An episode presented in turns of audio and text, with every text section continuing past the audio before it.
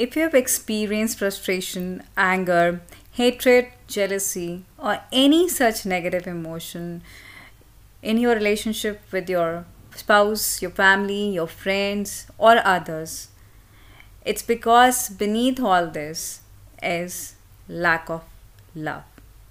Yes. People, in fact, are love starved. They just are in need of that transforming power that only the divine love can bring. So, today in this podcast, I'll share how to uh, practice true love when you are experiencing any such negative emotion and how this practice can strengthen your relationship with the divine. Hello and welcome to my podcast. My name is Leena Chabra and I'm a personal development coach. I help people to come out of their cage of negative thoughts, patterns, or end beliefs by simple, mindful, and spiritual practices.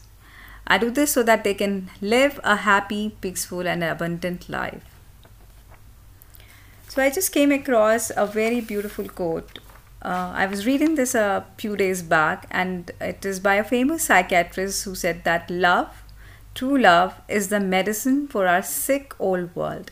If people can learn to give and receive love, they will usually recover, recover from their physical and mental illness. So true it was.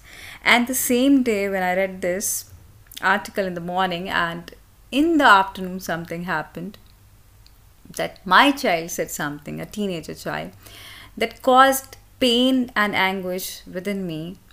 And being a mindfulness practitioner, rather than choosing to react at that time, I just chose to keep quiet and in those moments of quietness, I reflected what is happening inside me.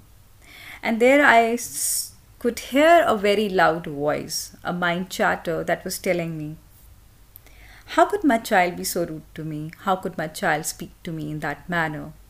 I keep giving my child so much love. Doesn't my child understand that? So while this chatter was going on, I reflected on one thing oh so this is what is happening. It is basically my expectation of how my child would have reacted or rather responded to me is causing me this pain. And in those moments i chose to connect to the divine. I reminded myself that i am born of love. And since i am born of love as divine is love then i ought to be something like my divine. And it was my judgments of how my child is responding or reacting to me, my judgment of showering my love to my child on the basis of my child's appropriate or inappropriate behavior. I was choosing to give my love only to my child on the occasion when, according to me, my child behave in so and so behave manner, in an appropriate manner. That's what I had to course correct, and I just have to recollect one thing and remind myself, rather, I would say, of one thing divine never judges me, is always showering the love unconditionally and selflessly. So I have to be one with Him, with the divine, and just like that. And when you start giving love without any expectation of receiving anything, it is in those moments that you experience peace. And all of a sudden, I could see my inner dialogue was changing and that anguish the pain which was there inside me was fading away and it actually did. And then i reflected on why not to shower the love to my child. Even in that situation probably i don't know the story which my child is undergoing right now. Probably there is some anguish some pain which i am not aware of. So i started offering love and healing to my child and in a couple of minutes, I noticed my child came back and asked me a normal question as if nothing has happened and was smiling and cracked a joke.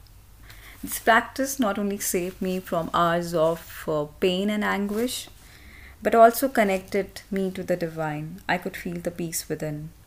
So I would only say, whenever uh, we lose our natural state of being at peace within ourselves or being in love, within ourselves if we are not in that state. So it's time to check. It's kind of an alarm that is buzzing. Reflect. It's saying to us, reflect. Reflect on love. reflect on love to our fa- families, to our friends, and to the world.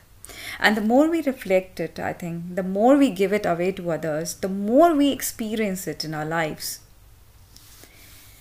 It's so beautiful as it is that we start experiencing and being at love it's, uh, ourselves. So I would like to conclude in the words of Rumi whether you love God or you love a human being, if you love enough, you will come into the presence of love itself.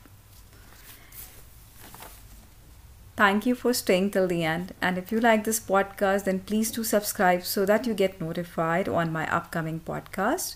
And if you would like to get in touch with me for one to one coaching or group sessions or my mindfulness course, then you can email me at indiasimplelife at the rate gmail.com.